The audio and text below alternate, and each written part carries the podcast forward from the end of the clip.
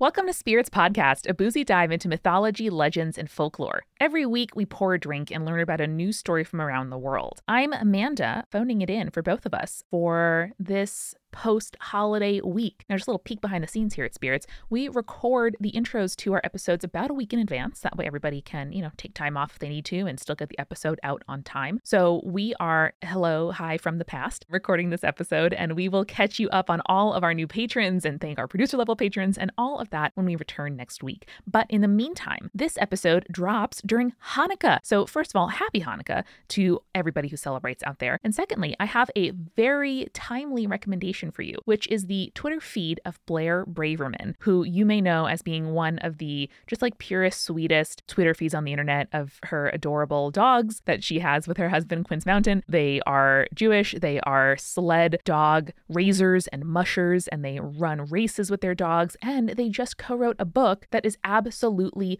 gorgeous called Dogs on the Trail. And you can order that now. You get a signed copy. Some of them come with postcards. It's absolutely beautiful. And trust me, there's years worth of content for you to go back and enjoy. Tag yourself. I think my favorite dog is Flame. But that recommendation and more are in our episode description to uh, both celebrate Hanukkah with some excellent Jewish dog content and, uh, of course, to buy that wonderful book for you, a dog, a gift, a loved one, uh, you know, anybody. They'll all enjoy it. There is also more to enjoy from Multitude. We have a new member show. That's right sounding the alarm. Eric, please play some kind of uh, just some kind of little little sprinkle, little twinkle, a little uh, firework here. Woohoo!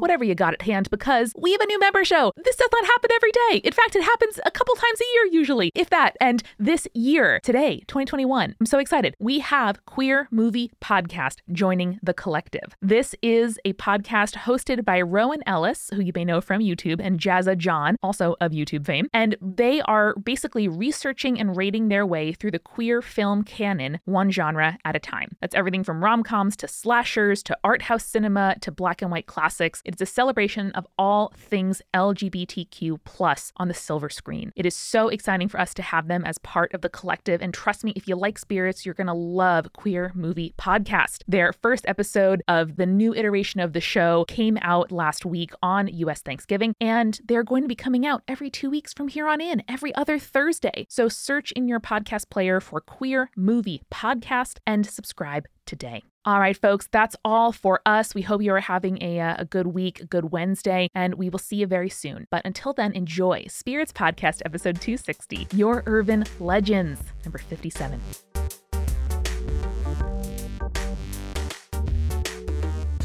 I have just to just to get us off eating well right at the start of this episode, a lovely amuse bouche that is also a follow-up email. So like everything we could possibly want. So Ooh. are you all ready? I'm ready for it. My favorite way to start a meal. With an amuse bouche.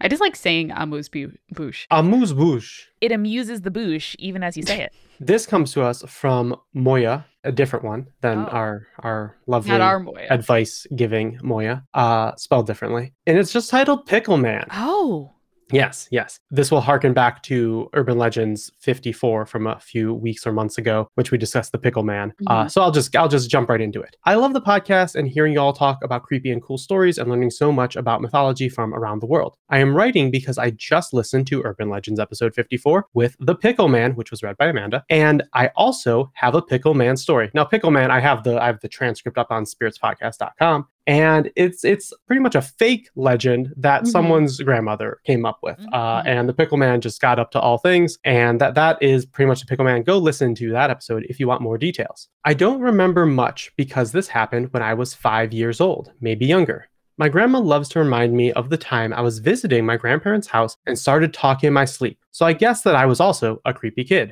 Of course.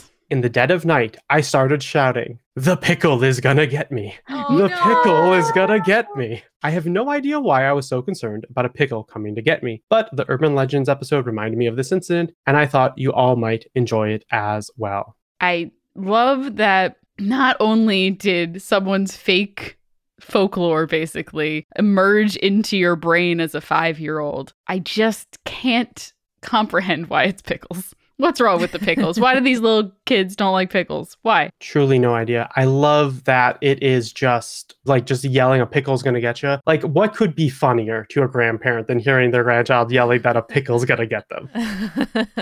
I feel like it's funny, but at the same time, like how distressed is that child? yeah. As they're shouting it out. Like if it's like kind of funny, like, no, the pickle man, the pickle man. Or if it's like, the pickle man. It's a difference. Big difference. I mean, there are some anthropomorphic pickle marketing creations, right? Like Mr. Peanut, but but pickles. pickle. Yeah. Um, and pickles are kind of distressingly like worm or snake shaped. If you think about it, like I could see a kid sort of conflating those two things, or like if they're scared of snakes and it might kind of represent something in their brains. I don't know, man. I actually have an, I I know that I took over all of last month's urban legend, but I have something that does have to do with pickling. It is also a follow up and it's also to do with a listener job. So I wonder if I could step in here and, and cut into this dance and perhaps start us off with email from Emma titled Cellar Filled with Animals in Jars. Ooh, fun. Love it. I just finished listening to the spookiest story you ever told, and I thought it was so good. It made me want to tell you about my own work stories. Not nearly as spooky, but I think it's right up your alley. I just want to say excellent branding by us designating that as the spookiest story ever told. So now when people reference it, it's like, oh, that is lit. That's not an opinion. We now have it set in stone. This one is Yeah. the actual spookiest. And now it's up to our listeners to try to beat it. Try to That's true. usurp the throne. Quite true. As a little bit of background, I'm working part time at the local Natural History Museum while doing my master's in biology. That's awesome. Honestly, honestly, the dream. That's what I wanted to do when I was right out of high school. It's like I just want to work at a like cool museum where they have stuff. As long as there's cool stuff, I'm in. Yeah, Yeah. we just did um, on Head Heart Gut best kind of museum, and at the end of the day, we were all like, "All museums are good, man." That- that's true. that's at the end of the day. There was a winner, but uh, also they're all good. We all win when there's museums and public Aw. history. So, So true. Well, Emma says, I'm not in the museum proper, but rather working with the collections behind the scenes. The work I'm doing, TBH, not very exciting. I mainly register the information about the collection into our database, and so I mostly am sitting in an office in front of a computer. I mainly work with small invertebrates. I actually started listening to your podcast right when I got this job about two years back. Since I work with a boring Excel sheet, listening to podcasts is a good way to make my work more enjoyable. But sometimes I have to go down into the wet collections either to get unregistered items or to refill alcohol in the already registered objects. The wet collection is basically animals in jars filled with 85% ethanol. The wet collection is in the cellar. And it's just as creepy as you might imagine. Mm, just with the name Wet Collection, it does really evoke that imagery. I opened this email figuring it's probably going to be a winner, but when I got to the phrase wet collection, I said, uh huh, nope, this one's going in the show. There it is. The building is quite old, probably from the 1700s. As it's been renovated several times, it isn't very noticeable unless you go down into the basement just how old it is. And believe it or not, it was actually a brewery in the beginning. So the cellar is large and has a domed roof. That's so cool. It also doubles as a bunker since it's at least 10 meters below ground and dug into the bedrock. Yes. This is truly hitting every aspect of the Spirits bingo card. hmm hmm There are two ways to get into the cellar. The way I take is a set of stone stairs spiraling down to a locked fire door. Classic. If you decide to go down there after hours or during the weekends, an alarm will go off and security will escort you out. That's someone who has spoken from experience. yeah, Emma, you're also correctly guessing that I'm already trying to like calculate what state your your place might be in because I desperately want to visit. Well, if they're doing it in Celsius, I'm assuming maybe they're British. It's probably it's probably not in the US. yeah, especially if they're like the building was built in the 1700s. I'm like, we weren't doing that back then. Not really. Yeah. The other way to get down there is used only for the collection material. It's an extremely old elevator that has a tendency to get stuck. My boss told me never to take it unless I have my phone with me and have seen that it works that day already, but I tend to use it only for the material and not myself for this reason. Smart. This brings up a lot of questions. Okay. Well, I guess brings up one question. You have to confirm that the elevator is already working, which means someone has to canary in the coal mine this elevator every day. That's correct. No, because she was saying like she sometimes only sends down the collections Mm, and not herself. So if she right, sends it down and then it's not there when she gets downstairs herself, then that means it is broken. Oh, I didn't even picture that. I thought Emma meant that she only takes it when she has to like take something down. But Julia, just putting the stuff in there is is totally smart because then Yeah. if it's stuck, okay, uh, you know, like someone can figure it out later. You call a guy to fix it, and it's not you that's stuck in the elevator. Also, she said elevator, so I'm taking it back. Probably not British. Who can say? We'll we'll ask Emma for some more details um, if she's comfortable sharing because I desperately want to visit this place. Yeah, me too. My boss also told me to always bring my phone down to the cellar every single time I go and never to stay there past office hours, since if I for some reason do get stuck, if the door jams or something else, nobody would hear my screams for help that far down. Well, if it's past hours, could she not use the fire door to emergency exit, allow people to know that she's down there, maybe? Well, Julia, the phone reception is really bad down there, but in some places you can get reception. And there is an emergency exit, but I've thankfully never had to use it. It's a small chute with a ladder going up and looks like a manhole. Oh, the opening yes. apparently is somewhere on the street, but I don't know if anyone's used it in the last 50 years. Apparently, they paved over that. Someone paved over it. It doesn't work. Yep. Mm-mm. So, what does the cellar look like, you might be wondering? When you get down, the automatic lights flicker on, and you see a large, bricked, domed corridor. I'm getting real Erdstall vibes. Mm-hmm. On one side are several heavy doors leading into large rooms filled with shelves. The shelves are, of course, filled with jars that are in turn filled with preserved specimens. There are three rooms in total. One has mostly fish, with marine invertebrates as well, such as giant squid, and then there's a Latin name, not going to try it, Squidius maximus. in what looks like a large freezer box. It's Architeuthis dux. Sure. Uh, that was my favorite character in the Artemis Fowl book. The second room has mainly small mammals and reptiles with some birds as well, and in the back are some whale fetuses. Ooh. The third might not seem as quite as exciting. It contains mostly freshwater invertebrates. Here are usually smaller jars inside of larger ones. Some of the material down there is from the age of Linnaeus around the 1800s. The older jars aren't filled with alcohol, but instead formaldehyde. The walls of the cellar are mainly dry, with some damp spots that might have black mold, or sometimes even stalactites that have started growing Hold on. In a building? in a building. Wow. Because I mean, it's like it's in the bedrock, right? It's basically a cave. Right. It is stone. Yeah. That's wild though. That they have to serious water problems if stalactites are forming. That's bad. Yeah. I'm going to ask Emma for some photos if we're able to share any. They'll be on the Instagram. I don't want to also get her in trouble at work, but like, damn, I want to know about this place. Yes, please. While working with the freshwater invertebrate collection, I found some jars were infested with mold, which I found really weird since we preserve the animals with at least 85% ethanol and it prevents mold from growing. I didn't think anything could grow in that environment, but apparently the mold found a way. I've not experienced a lot of creepy stuff while down in the cellar, I must say. I'm unusually comfortable with dark and creepy places. I'll even listen to urban legends episodes down there. Damn it. If it weren't for the mold and the damp, I would be completely comfortable working down there all day. But I will tell you a few jump scary things I have experienced. please. All right, here we go. Once when I came down, there was a crate filled with old human skulls in it, right next to the door. Don't know why they were there. Someone put those there. Both metaphorically and physically don't want to unpack that. I don't know why they were put there, but I looked closer and saw they were replicas, probably from the actual museum. okay. Okay, were- that, I'm I'm good. I'm good then. They were partially wrapped in old newspapers, some of which I looked were from the Second World War. A week or so later, the crate of skulls was gone. What the fuck? Who took it? I know they're not real skulls, so it's not as concerning. But Right. who was who was just like hanging out with a crate of skulls from World know. War II, just I around?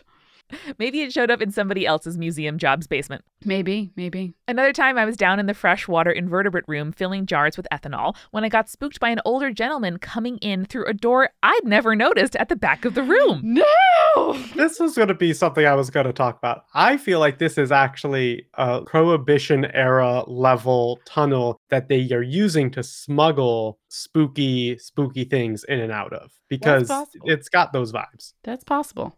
It has a real liminal space vibe. Like maybe all Erdstalls actually open up into the basement of this museum. Have we thought about it? That's. I mean, they have tried to trace all the Erdstalls, and a lot of them are in Europe. I don't know. Well, if this is in Central Europe, uh, maybe so. This could be. Could be. Could be like France or something. We don't know. Well, this gentleman was equally as spooked as I was, not realizing I was down there. He'd come from the neighboring room.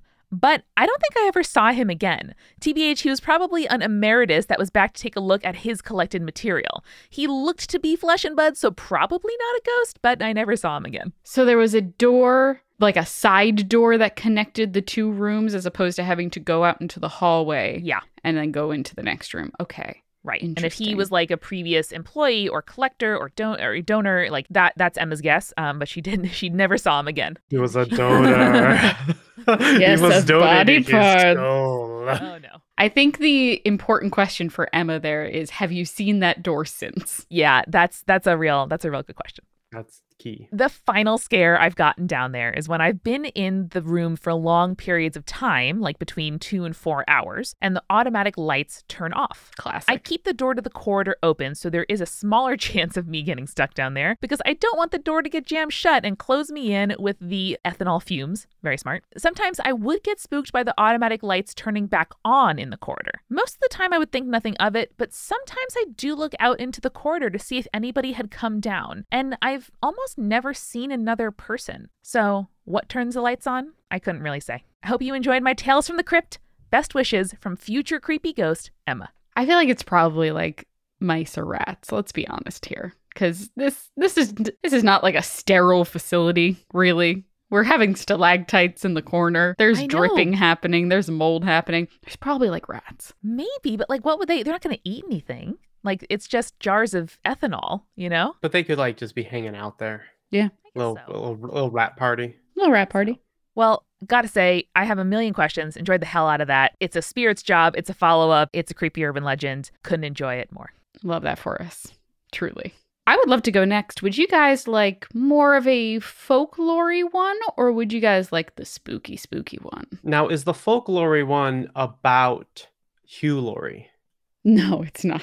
Okay, but the other one. The other one, the spooky, spooky one? Yeah. All right. Julia, we're in the sub basement with the stalactites. Like, I gotta have it. Might as well stay there. Well, I have an email from Hannah titled Little Girl, Ladybugs, and Addicts. Okay, not like inherently spooky because of the ladybugs part, but the other things I'm I'm concerned with. I will say ladybugs will often land on my arms thinking that my tattoos are real flowers, which is adorable, does make me feel like a fae, and is kind of spooky. So I'm in the right mindset. I'm, I'm ready to hear this one. Also, is supposed to be good luck. Ladybug landing Yes. on you is supposed to be good luck. It is fairly frequent, such that I'll look down and be like, ah, yes, a ladybug. Like, I, it's just, it makes me feel like I'm covered in sugar syrup or something. I, I don't know. I love it for you, and a true testament to how good your tattoo artist is. So, Hannah writes Hello, spirits. My name is Hannah, and I have been an active listener since 2019, and I've always wanted to write in, but I have so many creepy, cool stories, it's hard to pin down which one to tell. I figured I would just tell the story of the time that I was being haunted by a little girl. To start, as an adult now, I identify as a spiritual empath, and my friend who is a medium says that I have to get into light work, but that's a whole new project. So, when I was younger, like seven or eight years old, my mother got married to my stepdad and they bought their first house. I was so thrilled because this meant the constant moving every two to three years would stop and we could create a home that was all ours. The house was set up really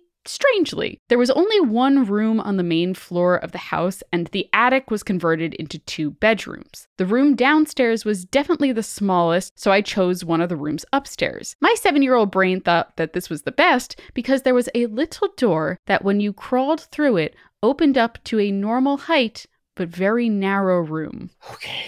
Okay. Okay. Okay. I thought it was so cool. My stepdad even attempted to put my bed in there to create a little bed dome, which is very funny, but not even a twin size bed would fit in it. I ended up keeping my out of season clothes and other old toys in there. So, if we could cul-de-sac for a minute, let's like pull off the main road into this little cul-de-sac closet corner. Schneider, you have just completed an adorable home project, turning an extraordinarily shallow closet into instead like built-in bookshelf, basically. Yes. The fuck would you do with an extremely long, narrow closet? I don't know. I mean, like narrow. So it's narrower than a twin bed. So pr- so quite narrow. I don't know what you would do with that. I mean, I feel like even like clothes storage would be tricky because you could only really put like a shelf on one wall because you're really Yeah. kind of. I mean, I would just put boxes I'm never going to need towards the back and slowly fill it up with boxes that are more and more urgently possibly needed. I just had a brain blast of a story that I have to share with you guys. Brain bla- I saw And you this- have it, and it was intense. This story reminds me of this thing, and so I'm just going to very quickly tell it. Uh, my husband and I are currently looking for homes, and so we've been going and visiting a lot of empty homes. And we went to one recently where it was very spacious. There was a lot of space upstairs, but like the whole front half of the house was basically like crawl space, including a closet that wasn't a closet off of the bathroom. And I stepped into this closet. I was like, oh, this seems kind of deep. And I stepped like two steps into it and it like opened up into this big area.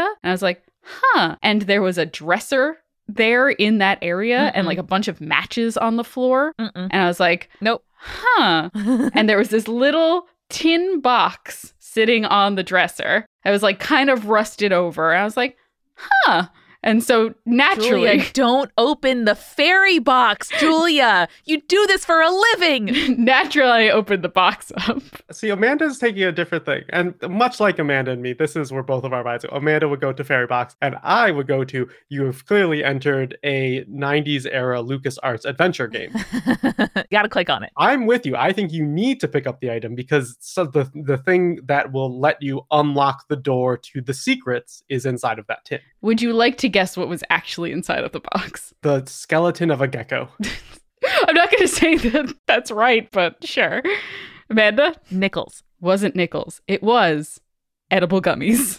Oh. And I was like, I'm not going to take this because they are just open edible gummies that I found inside of a house. But you guys left these here. That's probably where they kept their stash. And I opened it up. I'm like, sure. okay. And then closed it back up again and left that bathroom. there we go. Wow. Probably not weed edibles in this closet, though, from Hannah's story. So I started getting creeped out by the door when it would, you know, open by itself. And it was an old house. So it was already pretty hard to get open. Like the door would be jammed if you really wanted to open it, but then it would open by itself. Mm. Mhm, mhm. Hmm. I moved my bed in front of the door because I was reorganizing my room and thought it was a good idea. When I came home from school the next day, my room was put back to how I had had it before and the door was open.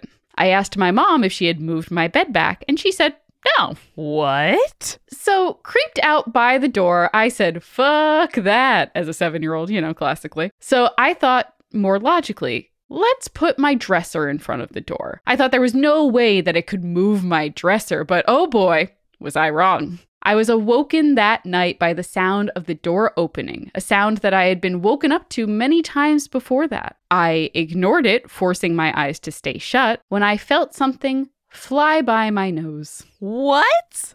A bat? I got so cold, like a cold where it feels like a bunch of tiny pins were all over your body. So I opened my eyes so that I could find another blanket. The problem was, I was not cold, I was covered in ladybugs. Oh, no. Hundreds of ladybugs flew around me and were crawling on me. I screamed and I shut my eyes again and waited for my parents to come in. They rushed into my room to see what was wrong, and the ladybugs were gone. I swear there had been a hundred ladybugs in my room, and my mom said that it was just a bad dream. Dream bugs. So when I woke up, I shut the little door and I pushed my dresser back against the wall. And my stepfather said, We'll pick up caulk and put it in the cracks in the windows to make sure there are no bugs getting in, like trying to comfort me. I also asked him if we could get a hook eye lock for the little door, and he agreed, which, you know, makes sense. Put a put a lock on that. Maybe it'll stop opening Sure. Logic. That night, I heard the TV turn on downstairs and I assumed it was my parents, so I went downstairs to ask them to turn it down, but they were asleep in their bed. I turned off the TV and then heard the water in the bathroom go off. Both the sink and the shower water had turned on. So I turned them off, and when I exited the bathroom, there was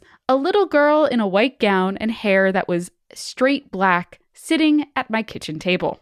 Mm-hmm. Safe to say, I was scared shitless, especially the fact that I don't remember any details for a face. I ran up to my room and locked my door and hid under my blanket until my mom came to get me for school the next morning. I didn't tell anyone because I knew that they didn't believe me about the ladybugs, so I just never left my room at night. And it says here in parentheses, I know Julia is probably saying, Your room is not any better. I know, but I was like eight, which, like, your room was not any better. Yeah. It's not the safe zone. The ladybugs in the door are there. Anyways, for about a year, I got used to never leaving my room at night, and I did eventually tell my mom. I think she laughed it off as me being a creepy kid. I finally got some sort of relief when we moved a couple years later. However, about two years ago, I found out the reason why we moved. Apparently, one of my mom's piano students had asked who the little girl was because someone peeked in the piano room and it didn't look like me. she continued to say that there was a man and a little girl. Wow, for once the family fucking moves. Thank Mhm. you. Now, even though I don't think I experienced anything with the man, my mom was freaked out. So my parents sold the house and we moved a couple months later. Thanks for reading my story. Stay creepy, stay cool. Hannah. Hey, good job, Hannah's mom. Good job, Hannah's mom should have believed Hannah in the first place. Wow. I like that it's like, I'm not going to believe my flesh and blood, my child. But when a child that is here in my home to play piano says something, immediately going to assume that it's got to be true. Damn. Damn, damn, damn. Oh, God, just the idea of like hundreds of ladybugs on your skin. Terrible. Hate that. Yeah. Good good pick though, Julia. Thank you. To get the taste of ladybug, I guess, out of my mouth, I think we're going to go ahead and grab a refill. I mean, maybe just a fresh pour altogether. I don't want a refill of that. We are sponsored this week by Milk Bar. And if, like me, you are trying to sort of like contribute less to consumerism in the world, maybe you are trying to rely on experiences or just, you know, edibles for the holidays, for your holiday gifts this year, trust me, no one will be mad if you order them Epic Treat from Milk Bar as a holiday gift. This is, of course, the bakery chain started by Christina Tosi, who you may know from Netflix or just like the food press over the last 15 years. And they make wonderful gifts that you can send to just about anybody. They have a birthday cake that is absolutely gorgeous. They really pioneered a lot of baking trends that you'll see now, including the thing where like the sides of the cake are kind of like not frosted. They call it nude. Their birthday cake is like that. They have a compost cookie, which I absolutely love. They have milk bar pie, which has a toasted oat crust and a very gooey, delicious filling. And you do not want to sleep on the pumpkin milk bar pie and apple cider donut cake. Absolutely delicious. They have fast, even overnight, nationwide delivery here in the US, and they are very, very well packaged so that you can make sure that your treats are going to arrive well. We got a cake from them, and it wasn't my birthday, but gosh, it felt like it. It was so delicious. Right now, Milk Bar has a special limited time offer. You can get $10 off any order of $50 or more when you go to milkbarstore.com slash spirits. You'll get 10 bucks off an order of $50 or more by going to milkbarstore.com slash spirits. milkbarstore.com slash spirits.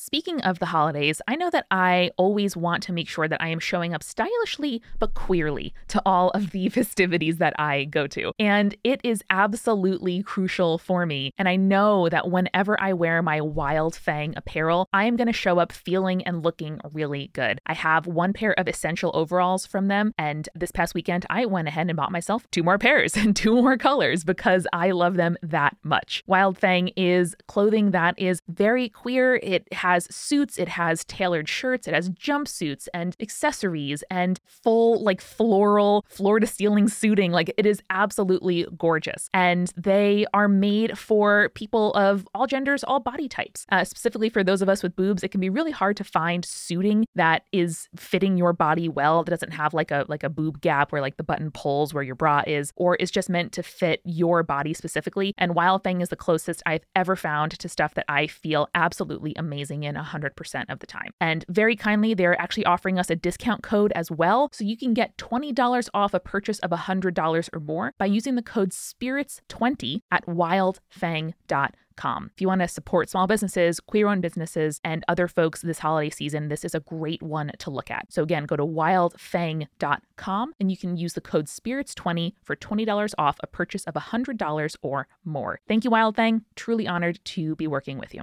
And finally, we are sponsored by Skillshare. This is an online learning community that's offering our listeners a free trial of premium membership. If you find creating fun, if you want to pick up new hobbies just for yourself, or if, like me, you are trying to hand make some more gifts this year. I uh, used to do origami as a kid. It was one of my favorite hobbies, and I would make like these big spiky balls and swans and all kinds of stuff. And this year, I'm making a bunch of my siblings origami for their new apartments and homes. And I was brushing up on my skills using a Skillshare class by Kunal Kadam titled How to Make Flowers with Origami. One year, my grandma and I decorated a Christmas tree entirely with origami, and it is lovely. It is meditative. It kind of is a thing you can do with your hands while you watch TV or listen to a podcast. Wink, wink. So if you want to get into a hobby like me or brush up on a craft or just watch beautiful videos and let them inspire you, you got to check out Skillshare. Go to Skillshare.com slash spirits where our listeners get a one month free trial of premium membership. That's one month free at Skillshare.com slash spirits. And now let's get back to the show. Guys, as always, we are highlighting uh, craft beers and ciders and, and distillers and, and stuff that we are drinking um, in our hometowns. And I have a fresh batch of one of my favorite whiskeys ever. This is Black Fly whiskey from Keene, New York. We get it once a year at a farmer's market in Ausable. I forget the exact town in the Adirondacks. And Black Fly is incredible. They have a maple whiskey that normally I don't go for a flavored whiskey, but we got one regular and one maple. And I typically will mix them. I'll do a half and a half over like a classy. I got those big ice cubes now, those big square ones, and that is all I need um, to to stay toasty on a nice winter's day. That sounds incredible. I have been more into pumpkin beers this year, I feel like, than I usually am, because usually I'm not a huge pumpkin, pumpkin spice flavor person. But Blue Point Brewery usually has the Mother Pumpkin beer, which I really like. I find it very enjoyable. But this year, they've been doing this like Imperial series where they're doing a bunch of like boozier versions of beers that they already do. Mm. So Jake and I have been picking up like four packs of the Big Mother Pumpkin, which is a basically like an imperial spiced pumpkin ale, and it is like 9%, and it is so good. It's got like kind of like a graham crackery base there, and then it's got all those like roasted, subtle autumn spices. I love it so much. Okay, but if you could please pick me up a four pack and PayPal me, I would love some of that. Absolutely. They also, in case you're interested, have these bourbon barrel aged Big Mother Pumpkin, which are smaller cans, but also 14% or something like that. So if you want those, you just let me know. Yeah, that sounds great. Yes, I will pick you up some next time we're out there. I recently tried Pumking again for the first time in a few years. And you know what? Stuff still slaps. Like it was like one of the first big pumpkin beers Yeah. and then like everyone made them. But like, you know what? It's still good. It's still good. I remember the first autumn that we spent at the Harold, Amanda. Yeah. That was the one that bartender Matt always recommended. He's like, the Pumking. It's like impossible to get, but everyone loves it. I'm like, so every time I see it, I'm like, oh, I got to get some Pumking. The first time I visited Schneider and friends in Cleveland, we went on a little Pumking finding mission and got it, and it was delicious. It used to be hard to find. I'm, I completely forgot that it used to be hard to find. Now it's Yeah. like so such a staple. They finally ramped up production, so now everyone can get it. Mm-hmm. My recommendation is going to be uh, the polar opposite of of Julia's almost because I'm saying, you know what? It's Christmas beer time, everybody. Oh, yeah? I think it is. Once it gets frosty, I think that there is some excellent overlap time for Christmas beer and pumpkin beer and Oktoberfest beer. I think now's that time. And I recently uh, have had a few different samplings. Uh, Shiner down in Texas makes a really good one that's probably available anywhere. And it's got like peaches in it. So it's like a very different Huh. Christmas beer. It's a lighter, Wow. fruitier Christmas beer. And then, I mean, repping Cleveland, I think you can get this in a lot of places. You can get the Great Lakes Christmas Ale, which is like one of the original big Christmas ales. So that's in a lot of places. So yeah, try some Christmas ales. They're they're good and they are not all the same anymore like they used to be back in the day. Yeah, there's a lot more variety, and I think people are taking more risks with their beer, which I really appreciate. I'm gonna go ahead and say it. I know it's I know it's bold of me. Shiner makes great beer. They do. They genuinely do. Like, there's a reason why they are like a national chain now, so to speak. Good shit. Yeah. Before we get into our next story, I also want to briefly recommend a video game I've been playing. I've been playing Oh, the video game. Oh, Inscryption. Uh, it's got a Y in place of the first I. You can buy it on Steam and I think other places on PC. I don't think it's anywhere else currently. It is a uh, spooky card game where you're in a cabin playing against a mysterious figure. Uh, the card game's really easy to learn and has some very interesting sacrificing mechanics that are uh, kind of spooky. And then you can get up from the table you are playing the card game at and solve spooky puzzles around the room. And uh, let me just say, this game, you immediately are going to be like, something, something's happening here. Something hinky's going on. just when you start the game up, you cannot hit new game. You have to select continue. Oh. So that in itself is a spooky beginning. Uh, Mm. I will just say this game, it took me about 12 hours to finish. And I don't think a game has ever made me say, what the fuck is going on more times in this game than uh, any other game. And I was never like confused. I never was frustrated with it. It was just like, I thought I knew, and now I don't know. And I'm excited to know again at some point down the line. That's a really, really helpful way to describe it because I would feel like I was missing something and I hate that feeling. But when you're saying, like, oh, no, no, no, it just kind of drops you in media res and like you figure it out, like that's then I'm along for the ride. Then I know what to expect. Yeah, it's very good. The art is phenomenal. It's like cool lo-fi 3D. I love it. Ooh, hell yeah. I'm going to download this on Steam tonight. That looks dope. This looks so cool. I'm just looking at it now. I know. This looks amazing. But getting back to our spooky stories, I have one from Annalise titled Chicago Suburbs Whistle Demons, Haunted Leg Hair, and Shadow Birds. I need to know haunted leg hair. I gotta hear about this. So Annalise writes, Hello, creepy coolies, which I do like. Very I do like creepy coolies. I would like to say two things. First, my name is pronounced Annalise, and I am a disaster bi. Yay! Yay! Big announcement up front. Pronunciation. Our favorite people. exactly knowing the type of person we're reading the story from. Incredible. These are my pronouns. This is my queer archetype. This is how you say my name. What more do I need to know? Like, thank you. It's the new AIDS sex location. There are so many things I would like to write to you about, including my ghostly grandma, but today I'm going to stick just to where I work. I'm a nanny in the Chicagoland area, unfortunately. I am doing it so I can support myself through school, and once I graduate, I am getting out of this place. that sounds very spooky. do it. Yep. The eldest child I nanny constantly whistles indoors. Oh my gosh, we had a coworker at my last job that we an intern actually that whistled and no one knew how to be like, you gotta stop whistling. And we just all put up with it. And then we hired them. It was terrible. Eric, why would you do that? That's the most Midwestern thing I've ever heard. so my grandma always whistles because someone in her youth told her that whistling means that you're happy, so she whistles all the time to Oh, let us know that she's happy. oh, shit. But also, I know that in certain cultures, like whistling is a, either like a way of bringing around the devil or a way of like releasing your soul. So they encourage you not to do that. Great. I mean, I've only really encountered whistling with like my mom, who is a professional lifeguard at work, where there are like specific whistles. And if people are whistling on the beach, she'll look at them and be like, the fuck are you doing? I have to whistle in order to get people's attention to save your life. Or horror movie trailers. And so I heard someone whistling down the hallway at work the other day, and it's like an S shaped hallway. So you can't see the end when you're at my end of it. And I'm just like, fucking stop. Like, this is very creepy. I'm sorry. This is, a, this is an anti whistle take that I'm airing right now, but like, I stand by it. Yeah. I like a whistle personally. I like to whistle sometimes, not all the time, and not when I'm around people. I'm just jealous I can't. I'm just jealous I can't. You like physically can't whistle? No, I haven't also put the time into learning, but no. Yeah, I, I can't either, and I, I've tried and I've given up. Most people don't need to whistle in any actual circumstances, so I don't feel like I'm I'm losing anything without having the skill. Fine. In the early pandemic hobby bingo card, learning to whistle should have been one of the squares. I didn't see any listicles about people who learned to, or like personal essays in the New York Times about learning to whistle during the pandemic, but I'm sure people did. I respect that. Back to Annalisa's story. At that Anyways, extreme, I'm not going to learn how to whistle. whistling Fuck you guys. Back to the story. I think we've spent enough time talking about Whistlet here. Speak for yourself. So the eldest child that she nannies is whistling indoors. I did not know that was the only sentence we got to with this story before I immediately took it off road.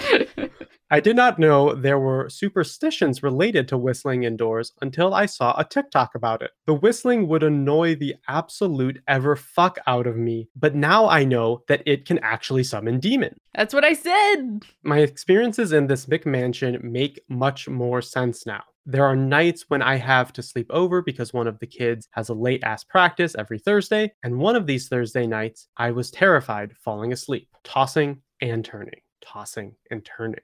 Then I felt the bed shake. A shaking bed. My bed shook. Something was shaking my bed.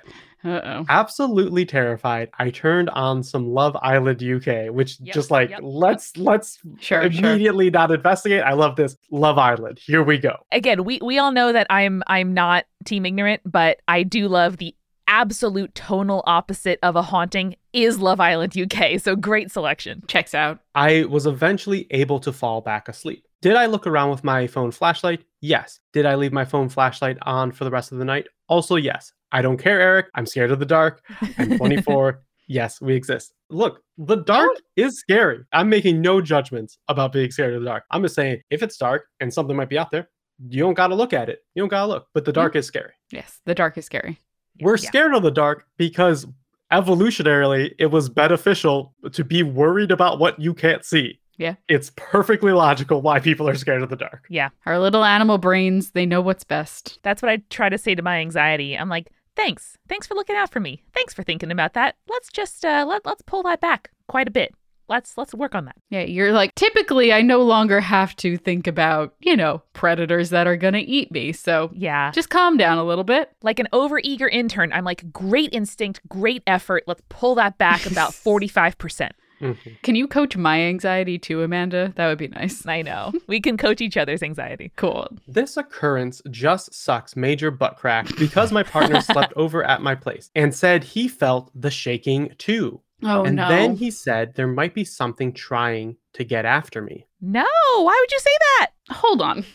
My first instinct, if my bed started shaking, is not some demon is trying to get me. Mine would be first logical assumption maybe someone's washer dryer in my building is kind of Yeah. going off the rails and shaking things. Fine. Worst case scenario in my mind immediately would be earthquake. Sure. Right? Like, I know it's Chicago and they don't get a lot of earthquakes. It's not like this is California, but my instinct would be, oh, my bed is shaking. Probably something's going on, not demonic forces. Certainly not demonic forces. Am I alone in this? No, I mean, living in the city, you know, I have lived in buildings that were over the subway and you feel the subway at theaters or restaurants. Like, that's just a thing. And particularly on this coast, it's not an earthquake, probably. I would not go the demon route. I do think this prompts a really interesting relationship advice question, which is if you think, hmm, that might be something demonic, do you say that to your partner? When do you say it? And when do you just kind of like think the suspicion? You don't want to wait too long. Like you don't, don't want to wait wait too until you do have visual evidence because once you once you can identify there is literally a demon Yeah. here, you've you've waited far too long. So you've got to find the middle ground between the first moment and oh no, the demon is here with us. I think this harkens back to the fact that I watched all of the paranormal activities in October. Yeah. And 90% of those films is like, there's a demon here. And usually it is the man not believing the woman that there is, in fact, a demon there. And it Yes. goes on and on until like she's fully possessed. She's like, oh, I believe you now. And now I'm dead. I do think, though, there is a middle ground where it's like, oh, you say that there's a demon. I'm going to immediately assume that you're correct. And then there's also like, I'm not going to believe you until I literally see this demon right in front of me. So, yeah.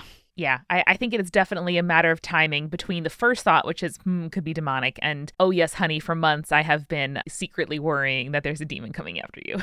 I have to also be like, if that was the first time he experienced the bed shaking, again, my initial thought would never be demon. And I, cer- even if it was, I certainly wouldn't say that out loud to my partner. yeah. Though maybe you have like a, a quite a trusting relationship where you talk about demons and like I'm glad that he felt safe to say that but also maybe don't don't open with that Yes. don't don't go there right away I feel like I would have follow up questions before I was like, definitely a demon. yeah I'd yeah be like, so have you been experiencing like scratches on your arms and legs? Have you been waking up in the three hour every morning? Like that kind of thing. Mm-hmm. Back to Annalise and and her her boyfriend who's just immediately going Demons. to demon. So back to the story, the boyfriend has suggested something is trying to get after her. Is this the conjuring? Has an evil whistle demon attached itself to me? I had been extremely depressed this last month, so it was a fair statement, and I had not been putting out good vibes for quite some time. Mm. I'm working on correcting this with my therapist and psychiatrist. I'm trying hard to take care of myself, but I just can't keep it up. Even if you have mental health care, it's a lot of work. Mm. You gotta try though, otherwise, you won't be able to pay the bills. The next weird thing that happened to me in this McMansion was fine. I was chilling on the couch and noticed my leg hair was twisting around. What? This is the spooky leg hair. Oh no. Twisty, twirly, squirrely, whirly. I was like, LMFAO, what the fuck? Yeah. It literally looked and felt like something was twisting my leg hair. It was not a goosebump situation. It was about 90 degrees outside and the AC was set to 77, so not a temperature thing. There could be some nerve brain science that would explain it, but I would still like to believe my leg hair is haunted. If someone is twisting your leg hair, that would not be a root problem. That is a outside force. Or like the most buck wild air currents Yeah, ever. real wild there. Like very tiny little like dust devil twisters. Yeah. Yeah, that, I bet that's it. Little tiny. Yeah, clearly that's it. That's the most logical assumption here. Those happen a lot inside in the Chicagoland area. While the AC's on, sure, sure. I don't even know what to make of that, and I kind of don't want to dwell on it. You're like, move on, move on, please move on. This next story is just, and then she's written four question marks. So who knows what we're about to get on this one? I was not in the McMansion this time. I was in the middle school carpool lane to pick up a kid. Oh. The road to the school runs between the high school and the middle school. While I was waiting, I saw a shadow moving around. It was the dark space underneath the bleachers, flailing around like a bird's wing, but also a pinwheel. Very spooky kind of shadow movement going on right Mhm, there. mhm. The high school did not have school that day in observance of Indigenous Peoples Day. No practices, no nothing. It was very creepy and cool, and I'm pretty sure I was the only person in the carpool line that saw the strange shadow. Well, did you check with the other carpool? Open your window up. Did everyone see that shadow? This email is long, and I am not sorry. I love the podcast. I think you are all so smart, creepy, and cool. Oxford. Co- now, now we're gonna get into some hot takes here, so just let's just let's get through them. Oxford commas are appropriate and grammatically correct. The AP style book can suck my ass. Then again, grammar is fake. Love you all so much, Annalise. I'm a big Oxford comma fan, so we're fine there. I endorse it all. Yeah, my brain loves to get confused when there's not one, so I'm I'm all for the clarity. Thank you for all of your all of your different stories in this email, Anna. I want us to take a second here. Yes. And I would like us to kind of, if this was a horror movie, give me the summary of what is happening here from like a full perspective rather than just Annalise's perspective. Hmm. Would you like me to start? Yeah, you seem to have something ready. So, to me, it seems like this McMansion perhaps haunted or Mhm. child somehow did like a Ouija board thing or some whistling or something that then summoned a demonic presence that latched itself onto this child. Now, what Annalise is experiencing most likely is like either this spirit trying to get in with her instead because they're like, "Ah, I've, I've attached myself to a seven year old. I can't do anything in the body of a seven year old. Let me attach myself to a 24 year old. Much easier. That makes sense. Yeah, I mean, I, I, yeah, I mean, maybe, I mean, it's Chicagoland. It, the whole dang town could be kind of spooky. Mhm. I feel like there could be like a bigger thing happening. Yeah. I want to put out there that maybe there is some kind of house spirit that isn't into the kind of like bourgeois class situation that they've been trapped within.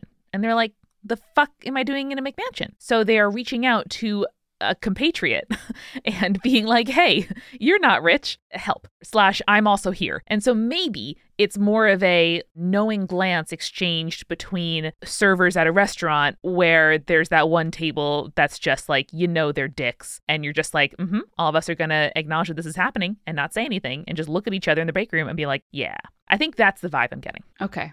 All right. Cool. Into that. So not cursed, more like, yep, we're all struggling under capitalism together. I just like that your assumption is proletariat ghost. Yeah, exactly. I like it. I make, think it makes a lot of sense. Okay. Cool, cool, cool. Well, guys, we've learned so much about our listeners' jobs in this installment, which is always my very favorite kind of thing to do. So, I mean, pretty great urban Legend, I would say. Pretty good. Pretty good. All in all, very exciting stuff.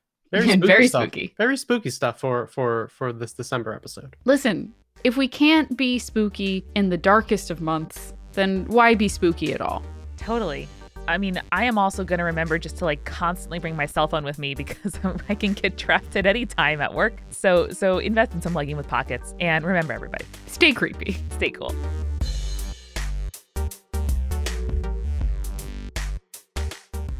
Spirits was created by Amanda McLaughlin, Julia Schifini, and Eric Schneider, with music by Kevin MacLeod and visual design by Allison Wakeman. Keep up with all things creepy and cool by following us at Spirits Podcast on Twitter, Instagram, Facebook, and Tumblr. We also have all of our episode transcripts, guest appearances, and merch on our website, as well as a form to send us in your urban legends and your advice from folklore questions at spiritspodcast.com. Join our member community on Patreon, patreon.com slash spiritspodcast, for all kinds of behind the scenes goodies. Just a dollar gets you access to audio extras with so much more, like recipe cards, both alcoholic and non alcoholic, for every single episode, director's commentaries, real physical gifts, and more. We are a founding member of Multitude, an independent podcast collective and production studio. If you like spirits, you will love the other shows that live on our website at multitude.productions. Above all else, if you liked what you heard today, please text one friend about us. That's the very best way to help keep us growing. Thanks for listening to Spirits. We'll see you next week. Bye.